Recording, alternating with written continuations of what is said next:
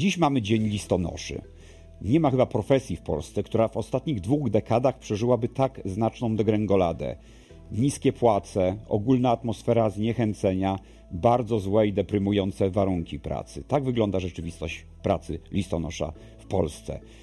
Dlatego też z okazji tego dnia życzę serdecznie poprawy warunków pracowych i kompetentnych zarządców. Ten zawód zasługuje na to, żeby przywrócić mu należyty blask. Piotr Nowak jest 17 lutego. Zapraszam serdecznie na poranny przegląd prasy portalu infor.pl.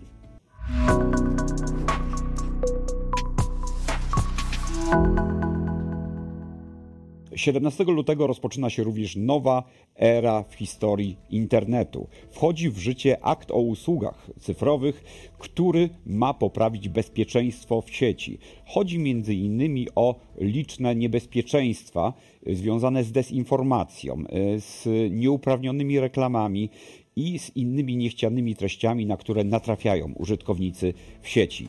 Ten akt ma zrobić porządek w sieci, a dokładnie o jego założeniach pisze dzisiaj na portalu infor.pl w temacie dnia Zbigniew Biskupski.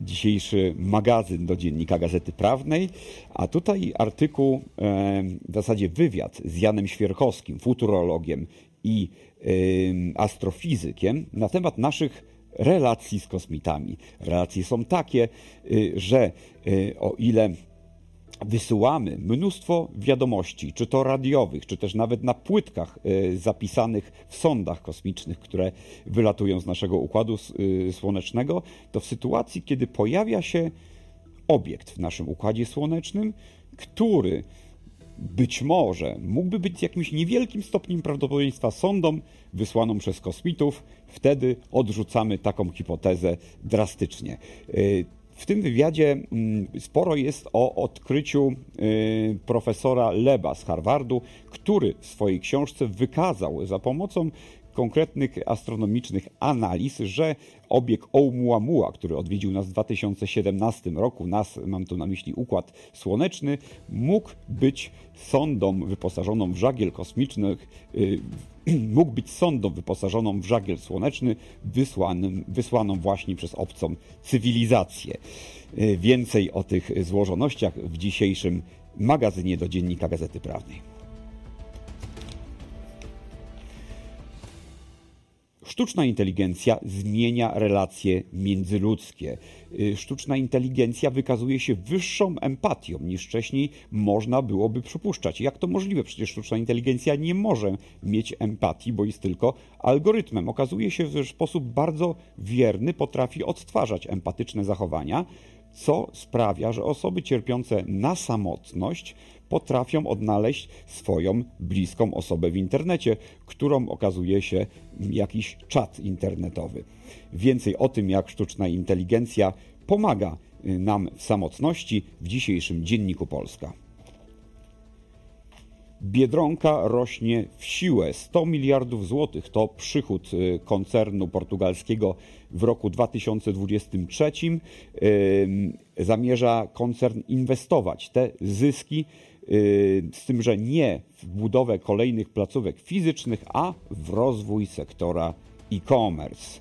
To jest kierunek rozwoju Biedronki na kolejne lata. Więcej w dzisiejszym pulsie biznesu. Minister Kołodziejczak deklaruje, że jego serce jest razem z rolnikami protestującymi na ulicach. Rolników popiera ponad 70% Polaków. Można się więc zastanawiać, przeciwko komu protestują rolnicy. Y, zawiłości te tłumaczy Piotr Zaręba w dzisiejszym y, dodatku plus minus do Rzeczpospolitej. On tutaj też pokazuje taką sprytną narrację rządu, który y, mówi, że no tutaj rząd też nie jest w żaden sposób sprawcą tego zamieszania, które wyprowadziło rolników na ulicę, lecz tutaj odpowiedzialność ponosi komisarz unijny do spraw rolnictwa, czyli Janusz Wojciechowski. Zaręba bierze też pod lupę e, założenia Zielonego Ładu, które są niezbędne do wdrożenia w najbliższych latach, a przeciwko którym protestują właśnie rolnicy. To dzisiejszy dodatek plus minus.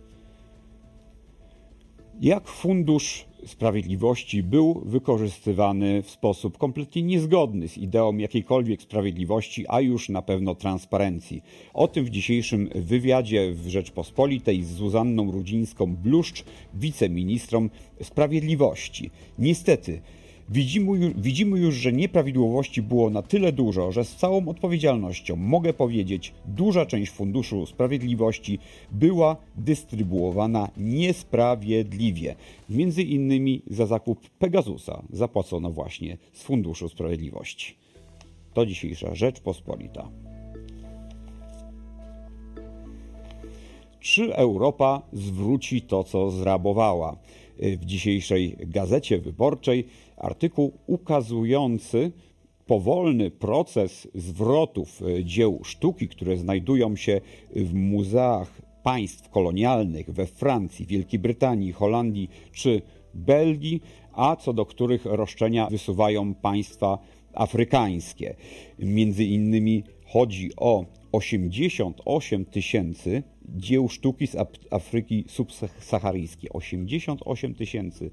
Tyle zrabowanych eksponatów y, z Afryki subsaharyjskiej jest obecnie nad Sekwaną w muzeach.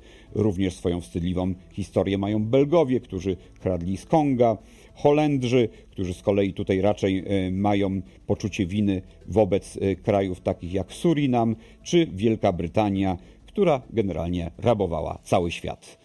To dzisiejszy dodatek sobota. W dzisiejszym przeglądzie prasy to już wszystko. Żegnam się z Państwem i życzę udanego weekendu. Piotr Nowak.